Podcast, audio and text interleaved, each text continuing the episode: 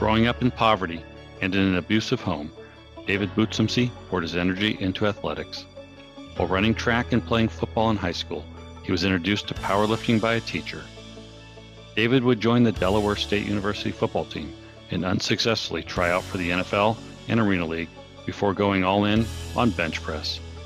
The pain of David's childhood would fade away when in 2016 he broke a world record and accepted a gold medal while representing the United States at the Pan America Championships in Costa Rica. This isn't just a story about an accomplished athlete. David is a survivor and gives back every day through his job as a South Bend police officer and dedicated father.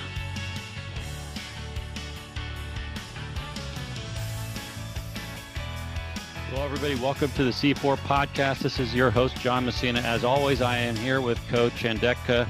Co, how are you today? Good, good. How's everybody doing? Doing well. Um, I'm very excited about today's guest. He's fresh off his sixth Arnold Classic, and I'm among good company here because both these guys that I'm talking to today have been to the Arnold Classic and competed in it. And it's it's what they like to call the Super Bowl of, I would say, weightlifting or muscle type events. Um, Co is a bodybuilder, David is a power lifter.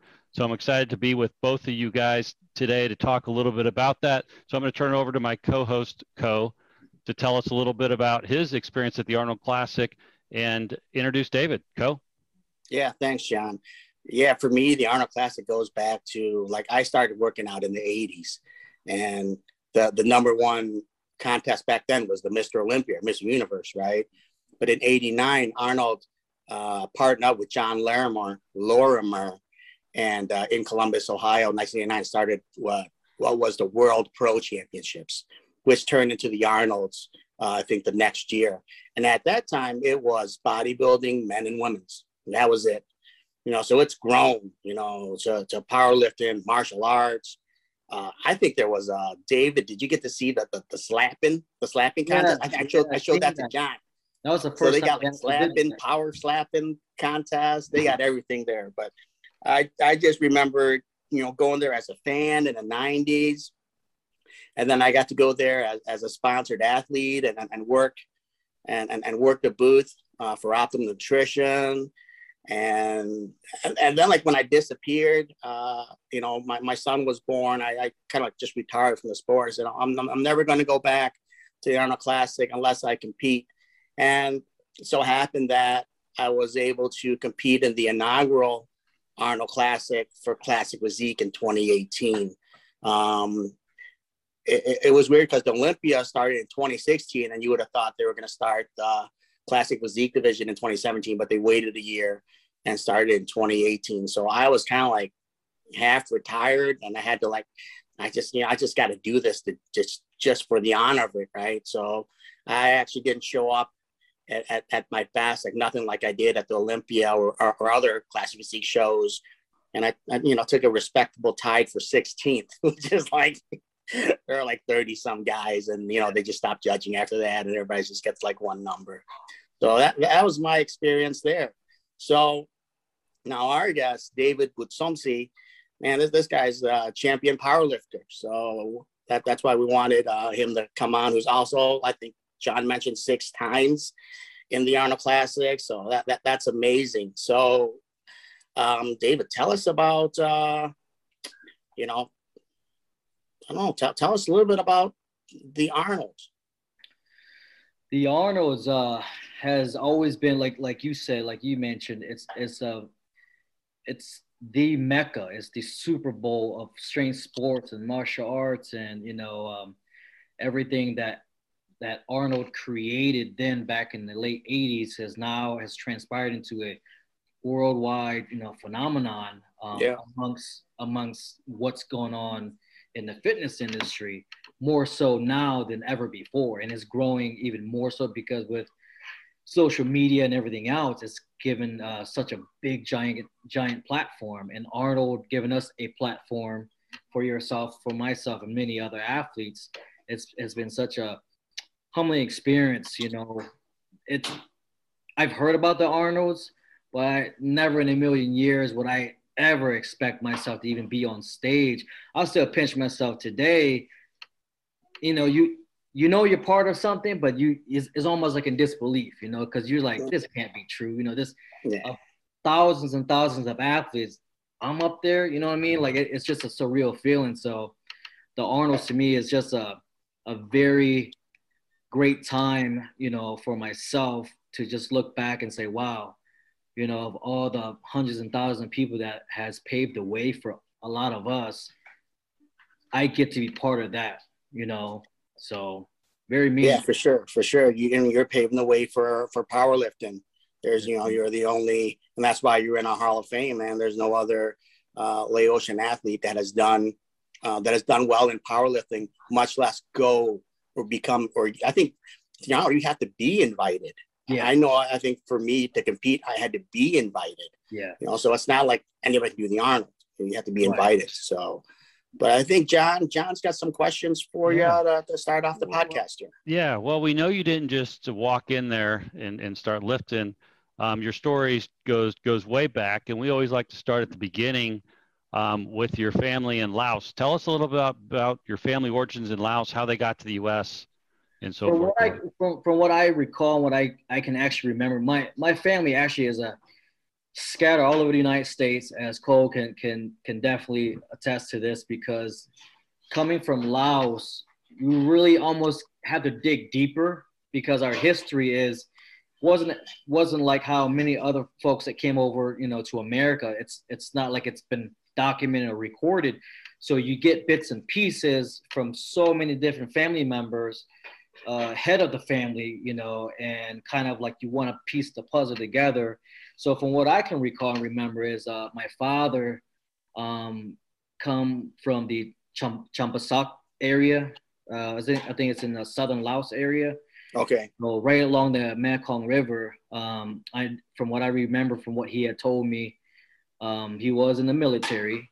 He got captured uh, uh, by the Viet Cong during the war, and um, he was in he was a prisoner of war for about eight months with a fellow guy. Um, they got captured, and then um, I was told that during the monsoon weather, they would they would dig uh, into the ground a bit at a time, each time, each week, each month, until they kind of made a, a bravery uh, uh, escape through wow. the mud, and then they were able to um, get away from the Viet Congs, and then that's when they got crossed over the Mekong River into Thailand, and they got rescued by the military and whatnot. And he was put in a refugee camp there.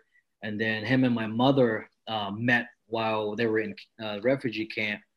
And then um, they got sponsored um, through a U.S. agency, and they came over to California. And then that's when I was born. So imagine I had just escaped war torn, you know, Laos during that time during the end of the war they were heavily bombed you know and most most people don't don't recall the the uh, bombings of Laos you know I, I think it's the the only country in the entire world through history of war is the most heavily bombed. Yeah, we, we, we hold the record for that. Yeah.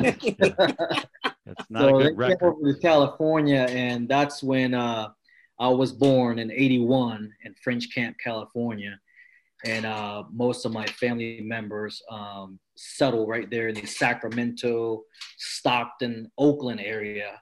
I have some family lives in Oakland right now in that that area in the Bay Area. So, um, so that's how they came about going from Laos to the U.S.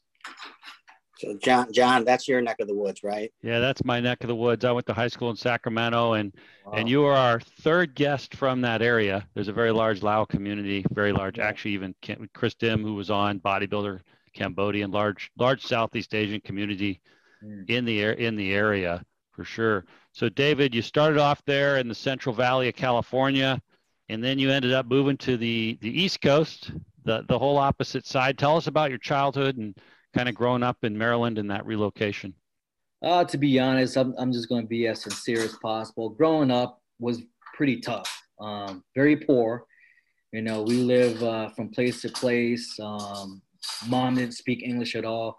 Mom and dad actually split up um, right a little bit after my sister was born. I had one sister. Um, she was born in '83, and then um, shortly after that, um, my parents uh, just went their separate ways, and mom just took me and my sister to, to Maryland, and that's where we stayed. Um, during that time, my father was a very, very well known musician in the uh, Lao community. And he was like a big advocate uh, that most of the, uh, um, I think in the Lao community, you have like one person who's like the voice of basically that entire community. Whereas if they needed uh, something done or they needed to go to somebody, it's kind of almost like in Laos where you have the the village chief. So he was kind of like that amongst amongst the family members. I, I believe he was the oldest one. So uh, so he stayed back on the West Coast and did his music thing. He toured. Uh, he played uh, in the Molum, Molum band. You know, he played you know music. So he went around, you know, touring the, the West Coast and, and Texas actually, um, and and playing with his band and mom mom and us came to maryland and we grew up poor you know we grew up not having a lot uh, mom couldn't speak english you know um, i can recall back living in the project housings and the apartments you know section 8 at the time and being picked on and a lot of racial tension was going on at the time because you know you're talking about the 80s you know and yeah mom went from living in Laos to coming to a foreign country to herself. And at the time she had me, she had me she was only 16 years old, you know, and a young mother, didn't speak any English and didn't know how to read or write. So I can only imagine how tough it is for, especially for a young teenage mom.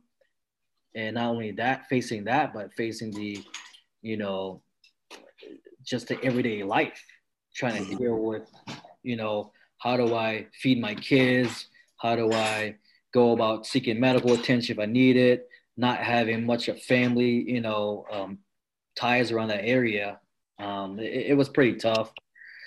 So my childhood was uh, was pretty, um, you know, we get into the whole, you know, growing up abusive. Uh, I faced a lot of that faced domestic violence, you know, within the home because mom was uh, with my stepdad at the time, and when she met, you know, my stepdad at the time, and so I've seen it all. So um, growing up, childhood wise, was was pretty tough on me and my sister. But you know, facing all of that has made me definitely who I am today. So yeah, so you were very active in sports though. When by the time you got to high school, was that like an outlet for you? Was that is that why you became such a great athlete? I would say so. Um, athletics was was my outlet because I felt like there was nothing more. And, and Gail, you can attest to this again. You know, in, in our culture, moms and dads and family don't care about sports. It's about hey, if you're old enough, you're gonna go work Mm-hmm. You're gonna work, you're gonna bring money, you're gonna help the family, and that's all we saw was it's it's a it's more of a I don't think they comprehend sports like the way we we do. Yeah. Um, they look at it as a waste of time, a waste of money, a waste of waste of life. You know, they think about you getting older. Why don't you go to work? Because you know you need to come help the family. You know that's just the way it is. It's always been that way in Asian culture. You know, especially in the Lao culture, the very you know the discipline and, and everything else that stands behind it is pretty rough you know um, sometimes it almost feels like you, you get disowned if you don't follow suit you know so um, yeah it definitely was Flex was my outlet because i just felt like that was my only way to feel like i was free from all of that you know yeah it's yeah, plus, funny plus dealing you know dealing with uh, uh, the, the the environment that you're in. I'm sure there weren't too many. I don't know. Were there a lot of Laotians in that area where you grew up, or were you? Did you kind of stand out and then get you know picked on in that sense? I got I got picked on a lot to be honest. You know, I was a small kid. You know, I was I was actually I was super quiet. Mm-hmm. And they uh, they figured at that time I had talk, you know, I had a communication um, issues because you know, I would go to kindergarten, go first grade, but I wouldn't speak, and um, I wouldn't I would I would read and write and do all those things, but when it comes to speaking verbally with a teacher, I wouldn't say anything. They thought I was mute, so they they had me in counseling um, during school, and they would have me one on one with a with a therapist to try to see if I can if there were any issues, and there weren't any issues. I just it came down to trusting, and I wasn't trusting of anyone, you know, besides one teacher.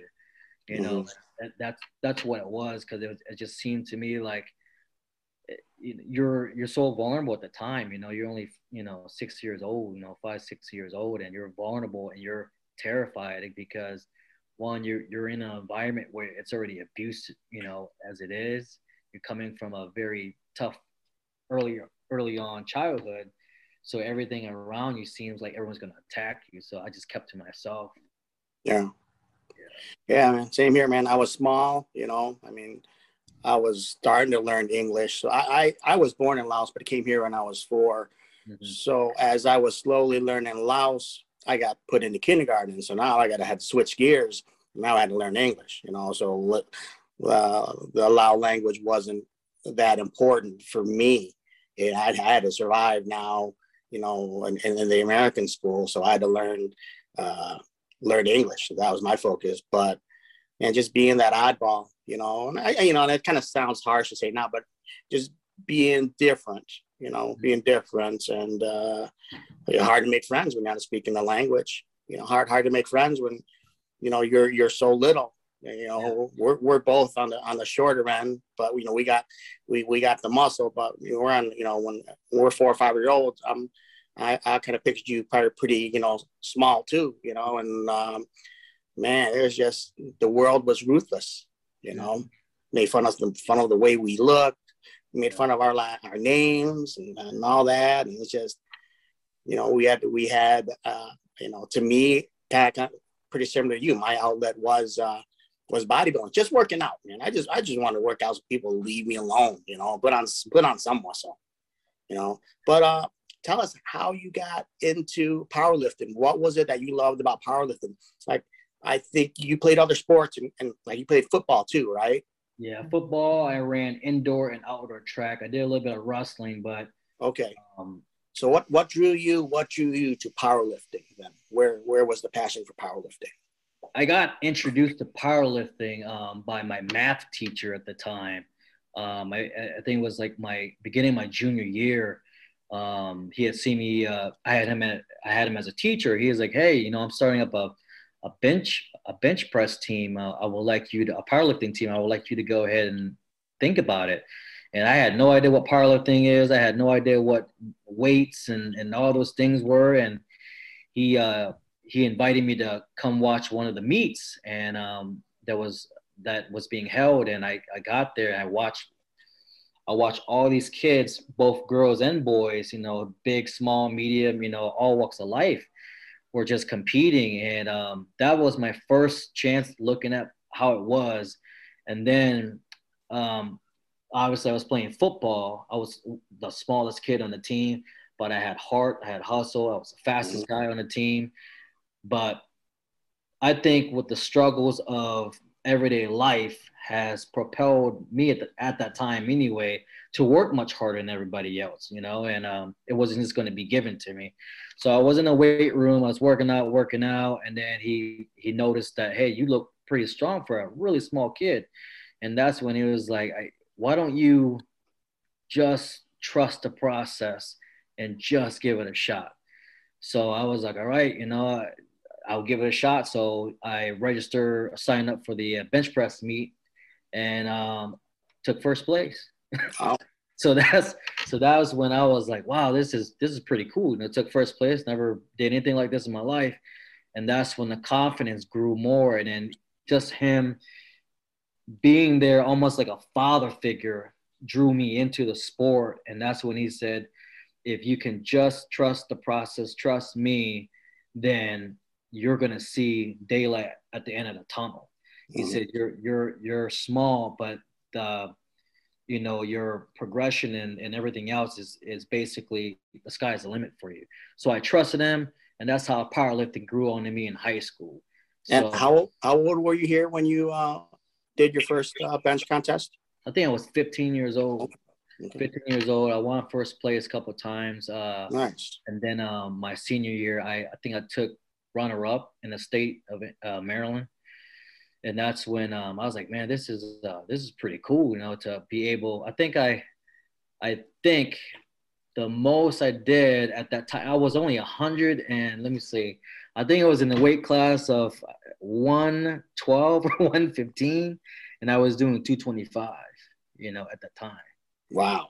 Yeah, so you can imagine how small I was doing 225. It meant the body weight of that's double. That's yeah, double your body weight. Twice his weight. Yeah, that's yeah. incredible. So yeah. that, that's how it started. Well, so you also played football and you were a small guy and, and you were able to parlay that into playing in college. And what's interesting about your college experience is you also went to a historically black college, Delaware State University, and played football there. Tell us how you chose Delaware State and a little bit about your football experience there.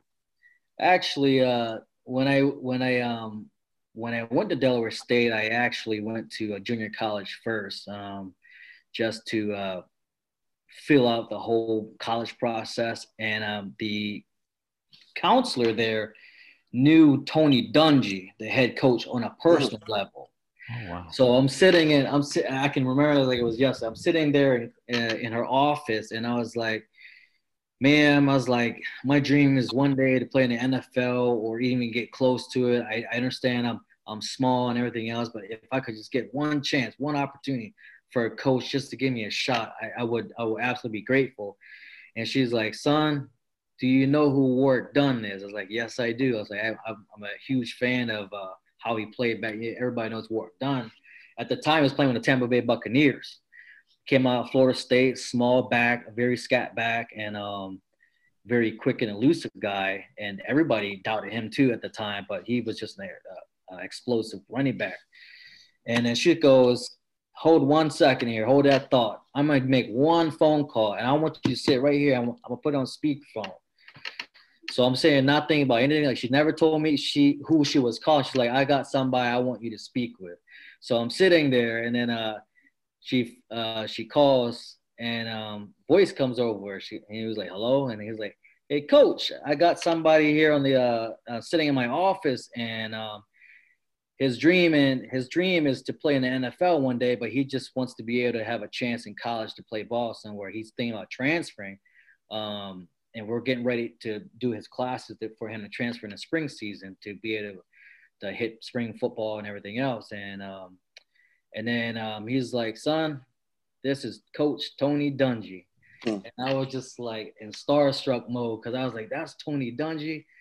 And uh, the one advice he gave me was, he's like, don't worry about what college you go to. Do not worry about all the accolades and the stars and everything else. What you need to worry about is your education. Get that get that out of the way. If you're good enough, the NFL will find you. So don't worry about anything else other than work hard, you know, and and, and do your studies. So from then on, it was just like, wow, that gave me the motivation. So then I transferred into Delaware State University, knowing that it was a historically black college knowing how tough it is anyway for me being a minority uh, athlete to even come step foot in a division one you know college atmosphere so when i transfer in i got they gave me not the school itself but players and my peers at the time gave me absolutely no chance whatsoever like who is this asian dude you know coming over here on campus I, my experience there was good and bad and kind of scary at the same time. Um, not anything the of the university's fault, but it was more of a you're going to a black college, but you have the, the demographics of many student athletes and other students who coming from Washington D.C., Baltimore, Philly, Jersey.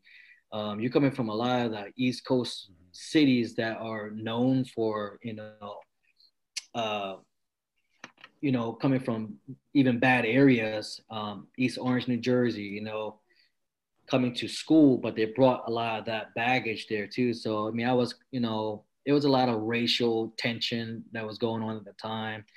Um, I got called all kinds of names. I wasn't really accepted or appreciated until Um, I raced against one of their star football players. And I beat him.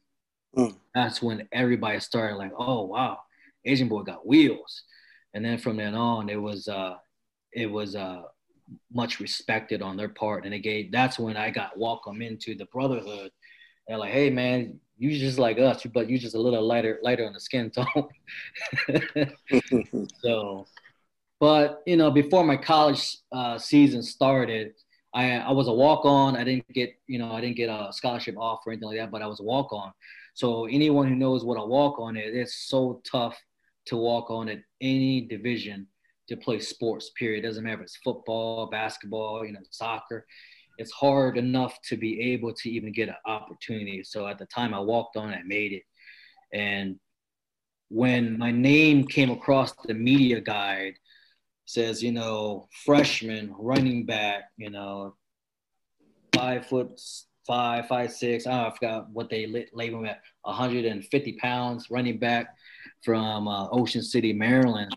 I mean, um, Berlin, Maryland at the time. I was just, my jaw just dropped because at that time anyway, I know the doubts and not only your own community, but just everyone in general saying you'll never make it. You didn't you didn't have a dad.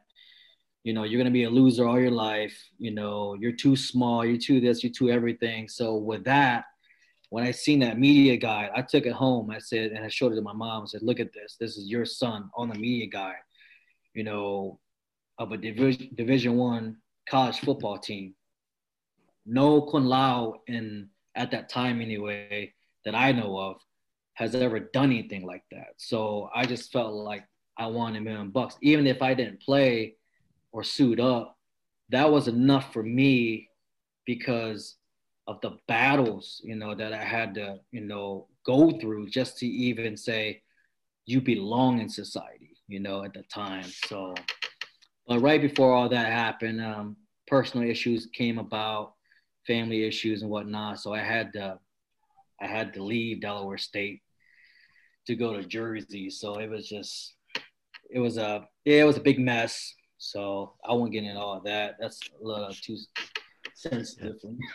No, that's okay. Yeah, I mean, uh, you did make the team, and based on our our in-depth research, uh, we found that you are the second known Division One football player. There were a couple others, like my my cousin, you know, Lao American football player, who played Division three a little before you, and then another another two guys um, as well. But yeah, you were the the second that that at least we found so far. So anybody listening, if there's any other others out there, let us know. We're trying to document this as part of the Lao American Sports Hall of Fame.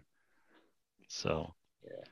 well, so you so after Delaware State and and after that, um, you know, I know you played a little bit of semi-pro football but then you really powerlifting became your sport of focus and that's when things got big for you you so tell us tell us where you went from there after college um after that i uh, i went to the nfl combine um, scouting combine um i, I did it twice because i was at that time i was still trying to fulfill the nfl dream maybe maybe if someone would have seen me or you know just get a glimpse it's some different set of eyes you know it would have been great um, I went I, tried out for the uh, Arena Football League. Um, did that. Tried out for the uh, went to the NFL Combine. Did for all 32 NFL teams. Um, size. I mean, size at the time, size was just a big factor. So I just felt like, man, you know, if if I can't play in the NFL, what's the next, you know, level after that? So semi-pro became um, the next step. So I went down, played semi-pro for a couple years, enjoyed it um, great experience, you know, with the guys and stuff like that. And then after that, I just decided to hit the weight room even harder. That's when powerlifting came back into my life. And this time it was by a world champion Samoan. Um, at that time, we call him Big George, George Lilifano, well known guy um, in the USA powerlifting uh, family, um, drug free. Unfortunately, George didn't make it, and he passed away um, couple years ago, right when I first started in the powerlifting again. He was my coach, a dear brother to me, and I miss him so much every day because it, it's it's just different, you know, when you have somebody who was in your corner. He was the first guy that brought me back in and said, you know, train me properly, train me with the right techniques, the breathing techniques, and everything else to get me ready for USA Powerlifting, which is the you know, as everybody knows, it's USAPL. Um, it's the premier federation, drug-free federation. Um, and he's the one who said, "Hey, man, I see a lot of talent in you. You can really go far with this. You just gotta believe, brother." And when uh, I last talked to him that that Sunday, and then that I think that Tuesday morning he had passed away in a car crash. So I got the news when I came home from work, got a phone call. Hey, George is gone. I was like, man, what are you talking about? And my, my buddy Thomas Davis at the time, uh, another world class, um, one of the most best benchers in the world, um, told me that, hey, you know, George, is, George has passed. And that's when my whole world just, I almost gave up powerlifting just because of that, because it was such a detrimental thing especially when you're trying to find a find your way and you finally you finally got that.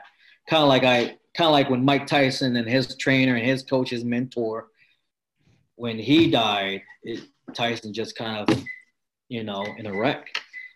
So i owe everything to george george lilifano um, right here in south bend indiana um, is the one that got me back into the game and show me that this is the premier federation and if you're going to do it do it drug free and that's that's one thing that um, I hold dear. It's it's very much important to show people that you can lift and be strong um, in powerlifting and not have to go that route. You know what I mean?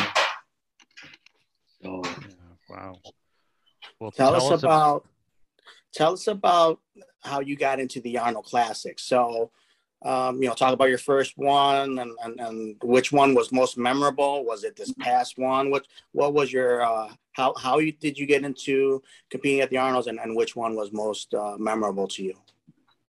Um, so in USA powerlifting, you have to qualify. So you ha- so you got you got the national championships, you got the bench press national championships, so each year, once you get into a meet, so you have a 12 month calendar year in the season. So once you you have to get a qualifying number um, that you meet, either it be at the nationals or um, or a state level competition. Once you qualify for that, you have to go through a selection process, which is the invitation process.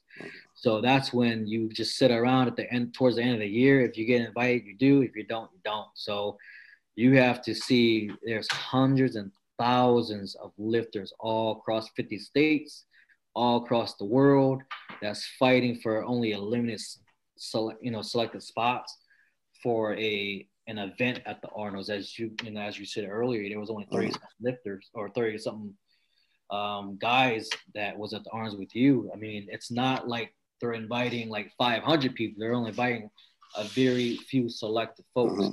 You know, that they deem at that time pound for pound best of the best. So that's how I that's how I first got invited was in uh, I believe I went in so 2016 was it the first year was it 17? So I don't remember. I think 2000, 2017. I think 2016 I came in as a coach, and then 17 I, that's when I started at run. Um, my most memorable is being on stage, and Arnold Arnold himself was on stage and was filming me. And then when he was and he was filming me, and he was also Snapchatting my lift as I was lifting, and I had no idea it was Arnold because I'm so focused and so zoned out. And there, and uh, Gino, the announcer, was like, "Hey, Arnold was right there. He wants to talk to you." I was like, "Arnold, who?" He was like, "The Terminator." He was, he was like, "Terminator." Arnold Schwarzenegger's right there. Turn around. He wants to talk to you. Go over there. So I was like, oh, I was just like, man, I was just so starstruck. So I walked over there. It was on stage in front of everybody.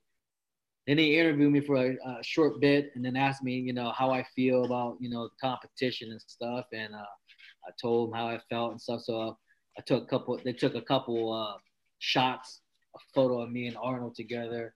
Then I was in one of the videos um, with me and Arnold up on stage, shaking hands and everything else. And uh, I think that was my most memorable one because who gets to t- you know shake hands with a Terminator, right?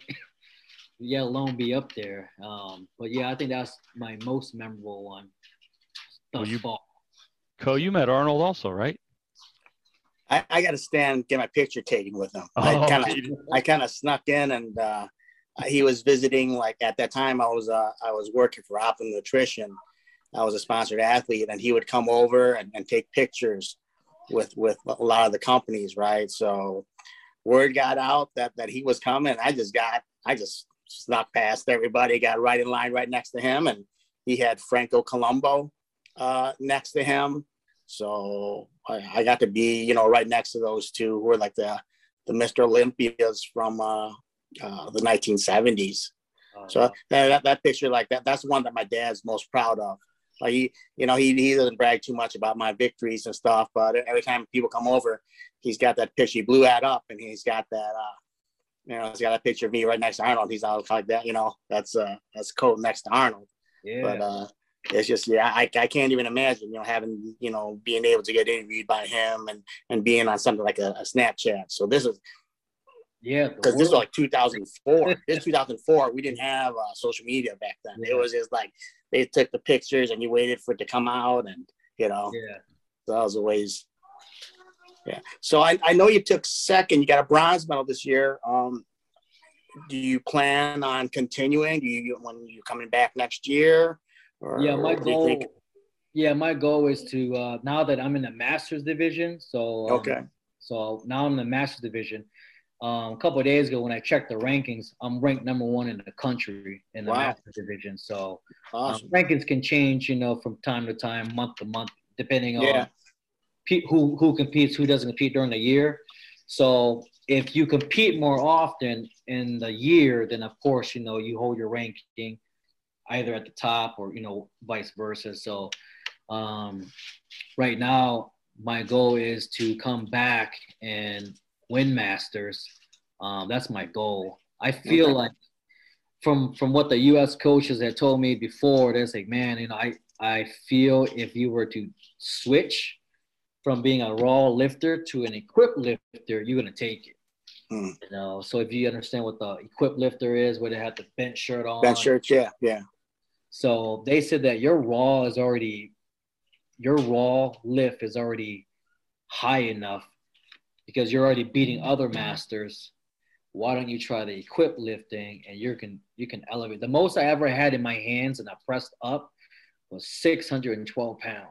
Wow. But that's in a bench shirt.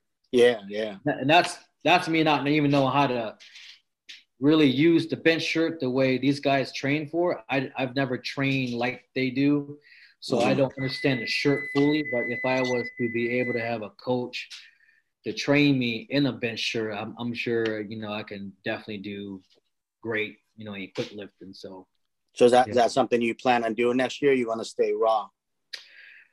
Raw has just been something that I wanted to. My goal was to chase a certain amount at Raw, and then at the equip lifting, I feel like you know from what I mean. These are U.S. national coaches who's telling you from what they can see, an outsider looking in, if you were to tra- train and equip, compete and equip, you would become world champion. Mm. So that that should tell you that maybe I should take their advice, right? yeah, yeah, yeah. yeah it, it's interesting, David, because you know we were contacted by a local newspaper in Maryland after we published your induction into the Lao American Sports Hall of uh-huh. Fame, and that guy there talked about that same thing about how impressive it was what you're doing raw and where you could go in right. equipped and I didn't know anything about it but yeah he he he was a that reporter happened to be a lifter also oh wow. and, and he okay. and he mentioned the same exact thing to me before I I uh, you know passed on that article. But you also, speaking of the U- Team USA coaches, because you represented the USA, right? Went to Pan America Games down yeah, in Costa Rica. I went to uh, Costa Rica. That was probably one of my highlights of my career so far. Being in a game not that long, compete like com- competing at a higher level, um, and to be selected. You know, there's so many great lifters across America, and just to and you know, just even for the Olympics, you know, just to even be selected or even be an alternate is is such an honor in itself. And two, it's so difficult to make a team. And for them to even think of me like that was uh, it took me by surprise because I, you know, before George passed, he's like, I can see you making the the U.S. team one day. He said, just keep it up. Mm. Not thinking that shortly after that, I make the U.S. team and I went down to Costa Rica. And the, I, the first thing I asked coach was, what's the record down here? Because I want to break it. And as soon as I seen the record, I said, "Yep." Yeah. I said, "I'm gonna break it." So went down there and I broke their their international record for that federation. I broke that record. I set a new record, and then on my second lift, I re-broke my own record and set a new record. So the record today still stands. Nice. Um, yeah, I won a gold medal for the U.S. team, and us as an overall U.S. Uh, U.S. national bench uh, powerlifting team, we went down there. I think, uh, if I'm not mistaken, I think we won like 21 gold medals, broke wow. records. We just absolutely went down there and just annihilated all those countries down there.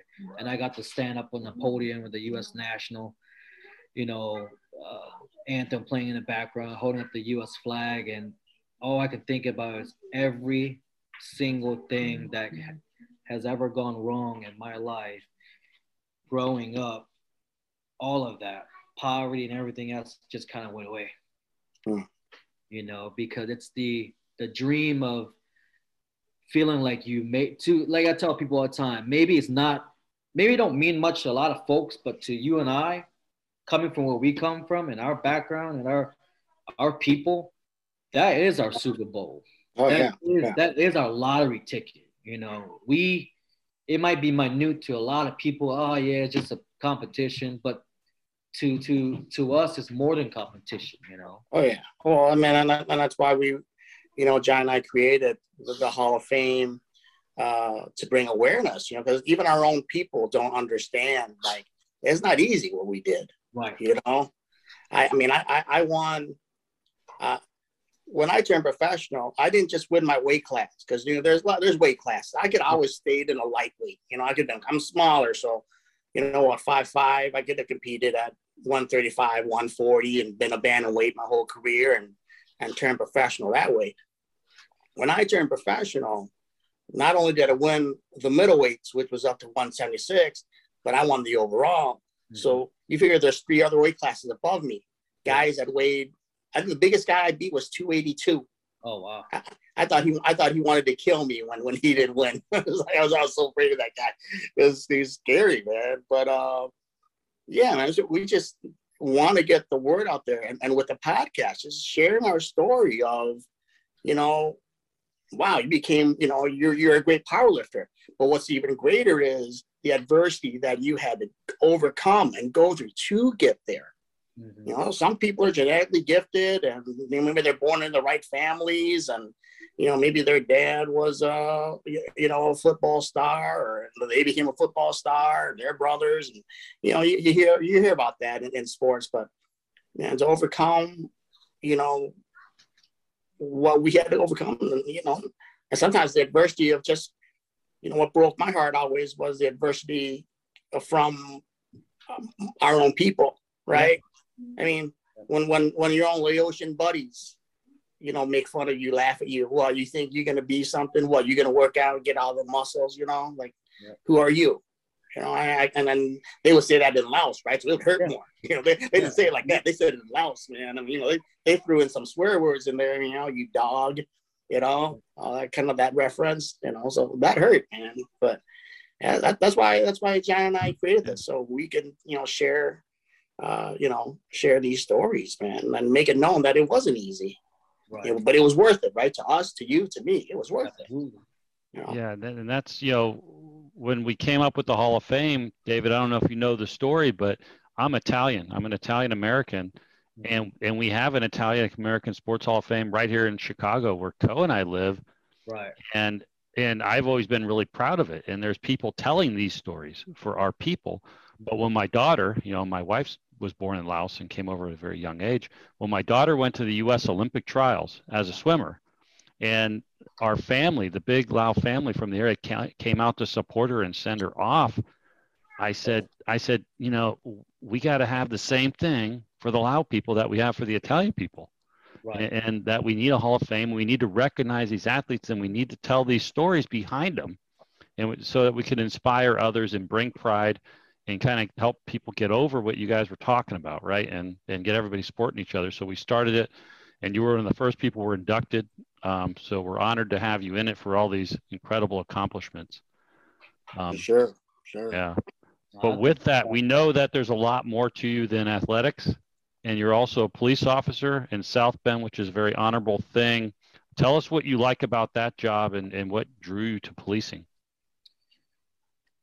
During a young age, like like I was men- mentioning earlier, you know, I I've you know grown up in a harsh environment to begin with, and then two, um, seeing you know your mom get beat up almost on a daily. You know, I can remember when I was 11 years old, you know, my stepdad at the time beat her up so severely, knocked her out unconscious, then dragged her into the bathtub, knocked out unconscious, and then turn on ice water to wake her back up to beat her up again. And at that time, I'm 11 years old. I'm this small kid, and I, I just sat there. I, I just, I didn't move. I just sat there and watched it, like, because I was so numb to because I see it all the time. Like it didn't, it bothered me, but it didn't bother me in a sense where I was. It, it's like it's weird how to explain it. Like you're sitting there, like it's happening, but it just uh, you know, in a sense of here I am as a kid. Like what am I supposed to do to protect my mom? But I'm this young kid. Maybe I'll I'll get beat up or get killed too. So seeing that, seeing the abuse over and over again, you know, got me when I seen my stepdad get taken into the squad car, you know, by Maryland State Police, and then he got t- taken taken away. It just a light bulb in my head came in, and and it was like I got to do something and be a voice for not only my mother at the time, but for many other people that faces the same situations. So many families go through this day in day out. Mm-hmm. You're gonna have a perfect family and think everything's great and dandy, but the domestic violence, either be verbal, physical, whatever have you, you know, uh, substance abuse and all that stuff. We all fight our demons, but we all, you know, have seen this one way or another, either be a relative or, you know, somebody. So mom was like, you know, pressing on the law enforcement. I, I would love for you to one day be a police officer, just like that police officer came to help me today. And that's what stuck in my head. Like, you know, becoming a, a police officer was something from early childhood on, and that stuck with me all the way through. And um, it took me a long, long time to become a police officer because at 25, that's when my son was born. And right in the middle of that, prior to him being born, I had just, I had applied for so many uh, federal agent jobs and police departments and everything else. And I finally was getting through with the city of Philadelphia.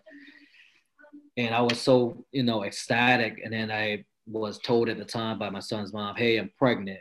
And that's when I had the ultimatum of either you don't become a police officer and you stay here and take care of your son, or you leave and you sign off all your rights. So I decided as a father at the time, the right thing to do was, you know what? I'm just gonna put my career on hold. I'm gonna stay here in Indiana and take care of my son. That's what I did. And I put my career on hold for that long. So I didn't become a police officer until 2016.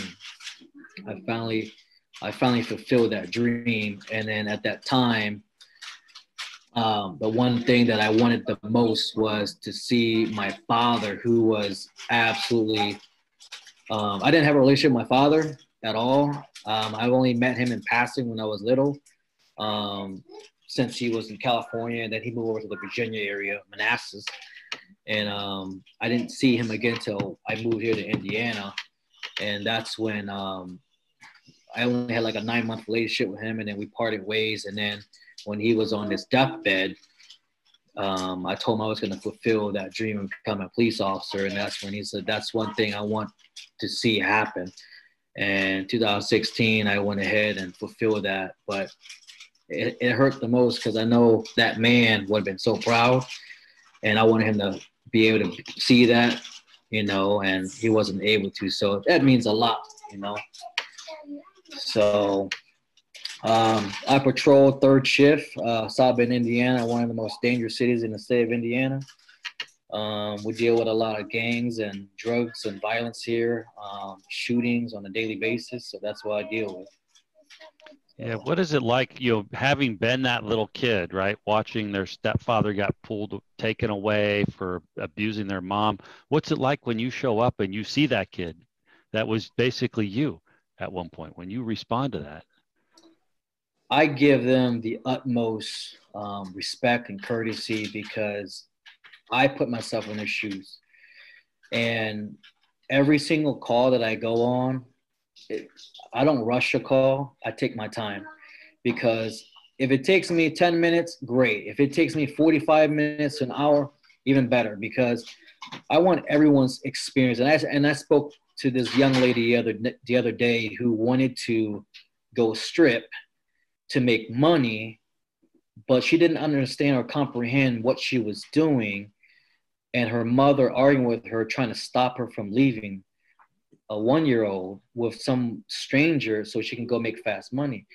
You know, I got on her level, long story short, but I told her, you know, you're worth more than that. And I'm not saying that whatever those girls do for whatever reason it is, it's not my business, but I'm not calling them bad or anything like that. Everybody has their reasons. But I said, you know, you're a young mother think about it. You know, you're leaving your son with some stranger that that's a friend of a friend of a friend.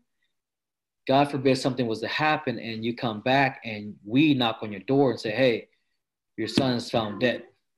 Because we all know what happens in situations where a guy or a boyfriend or somebody, you know, doesn't like kids or whatever, and he's crying too much or he needs milk or something like that, and they get frustrated and they beat the kid to death.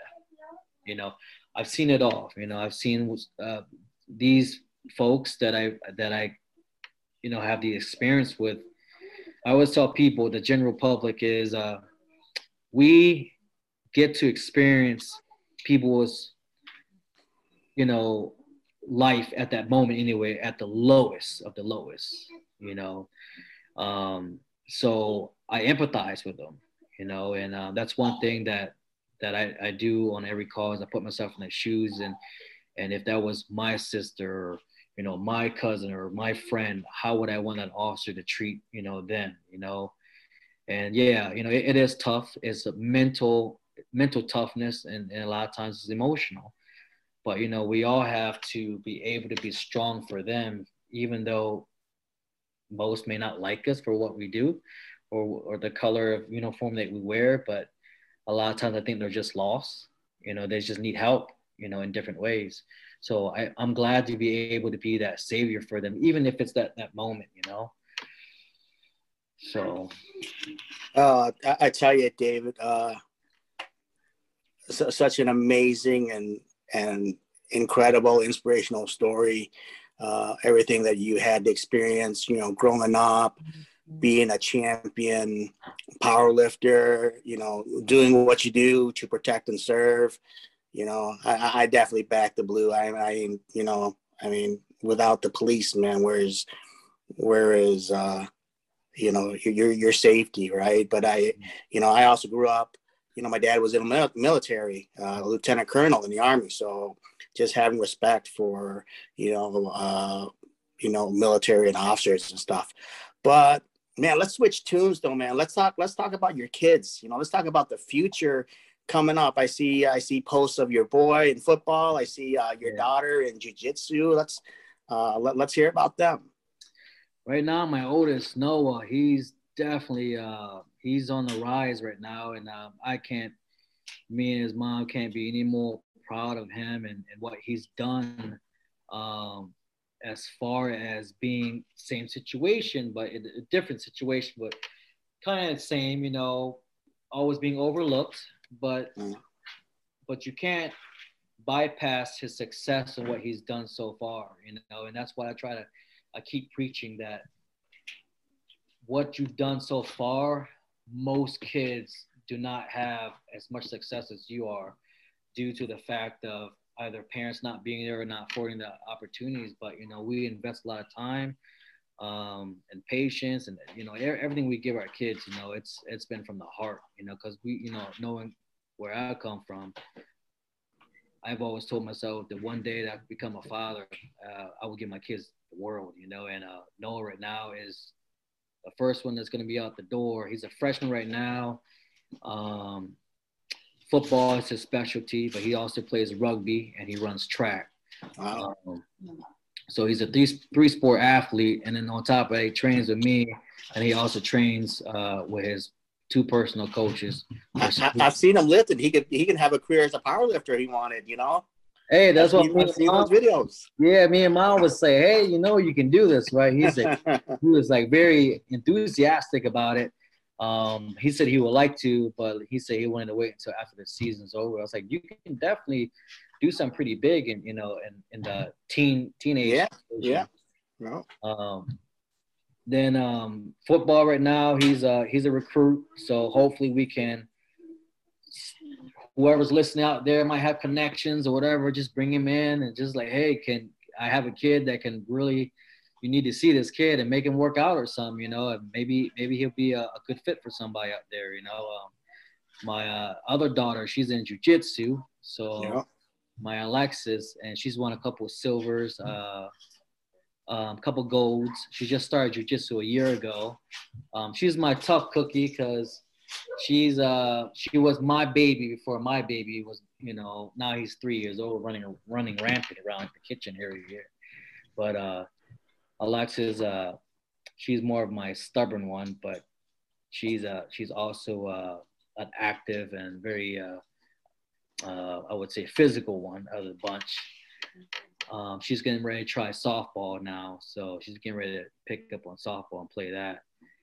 Uh, my other daughter is in cheer and tumbling. She's the diva of the bunch, and she's getting ready to go nationals here, and uh, I think nationals in July.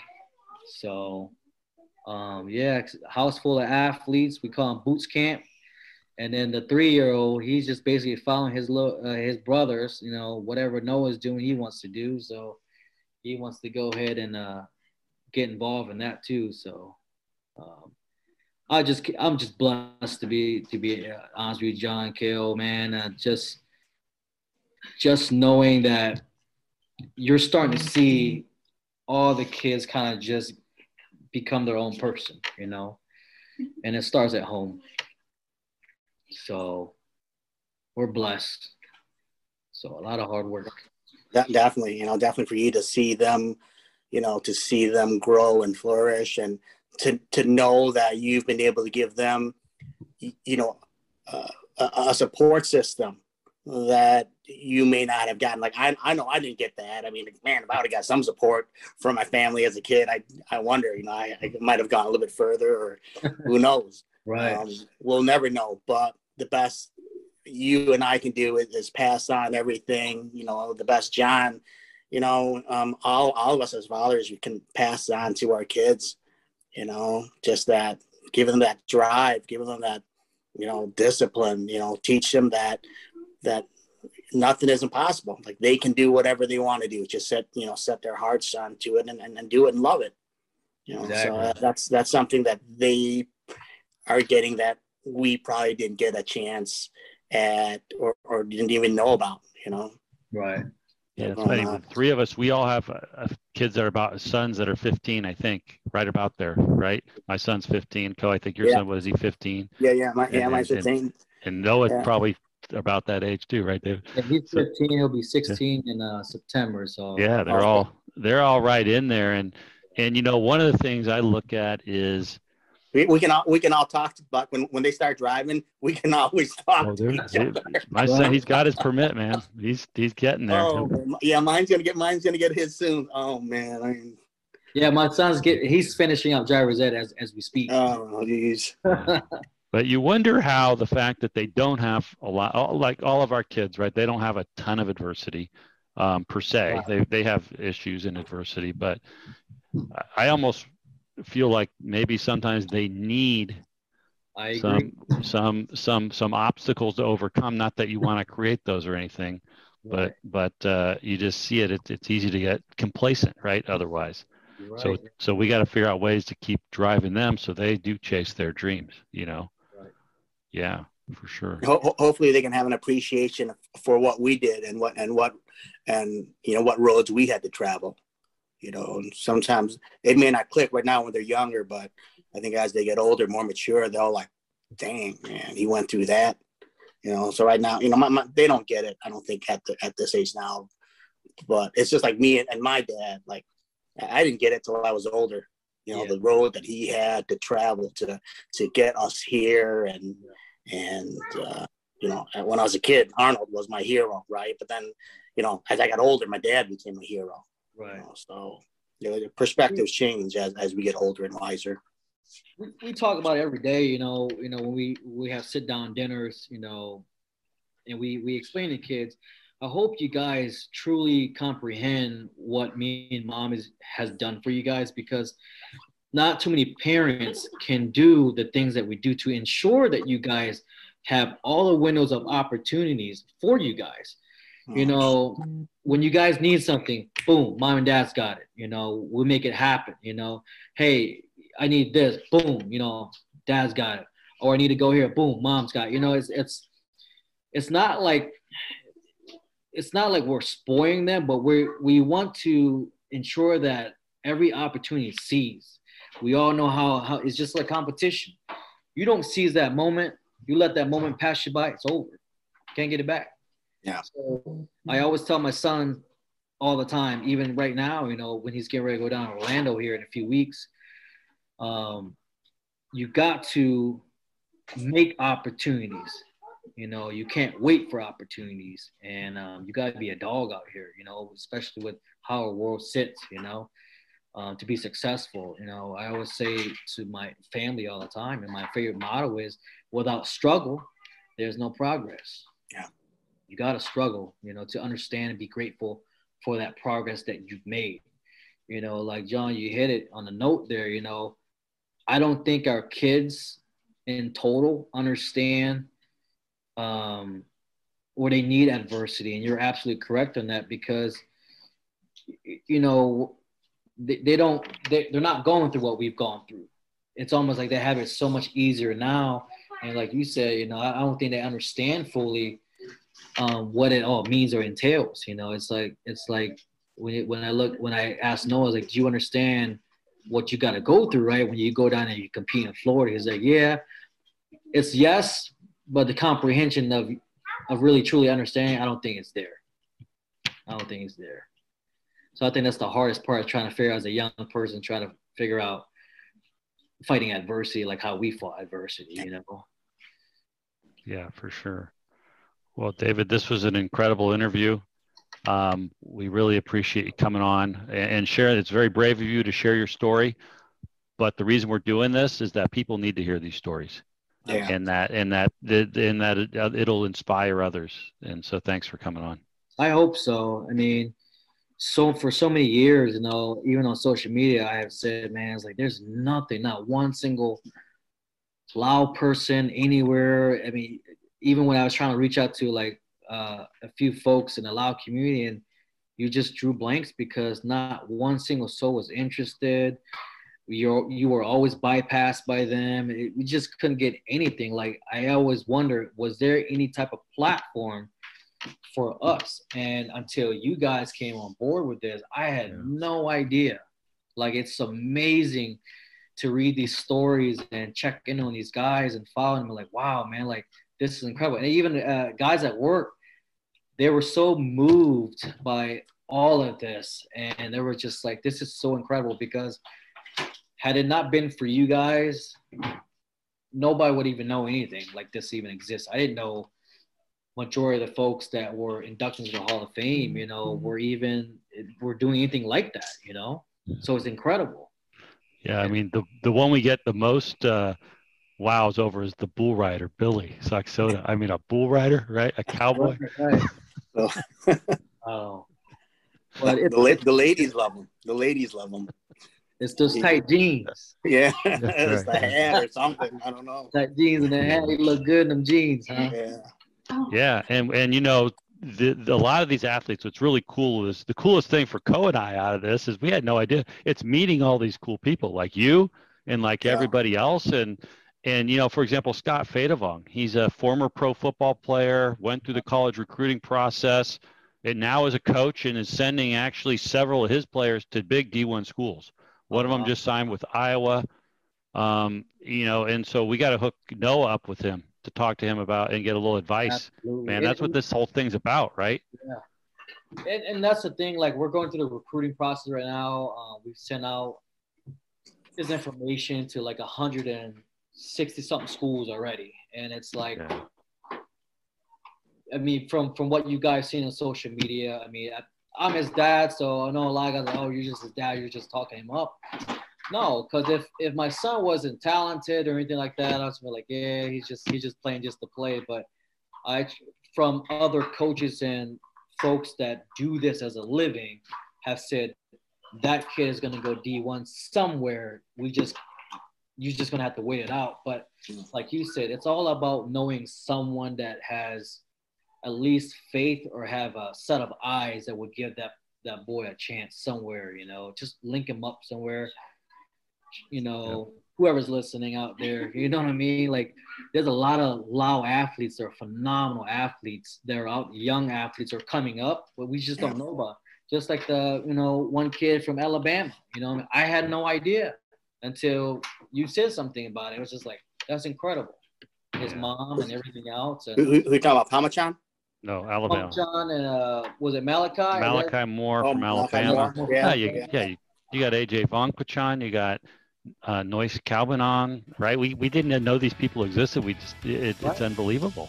Yeah, that's what I'm saying. So it gives us hope. Like, man, if he can do it, man, I imagine Noah and, and all his peers and his class and you know and all that could do the same thing as these kids, as long as someone just say, you know what, I'm gonna give you an opportunity, you know, and then that's what it takes. Awesome. Well, thanks for yeah. coming on, David. Yeah, man. Thanks for coming on, man. That was, great, you, great, amazing story. Thank you. Thank you. It's an honor. The C4 podcast is brought to you by the Lao American Sports Hall of Fame. Visit us on the web at laoamericansports.com, celebrating the first, inspiring the next.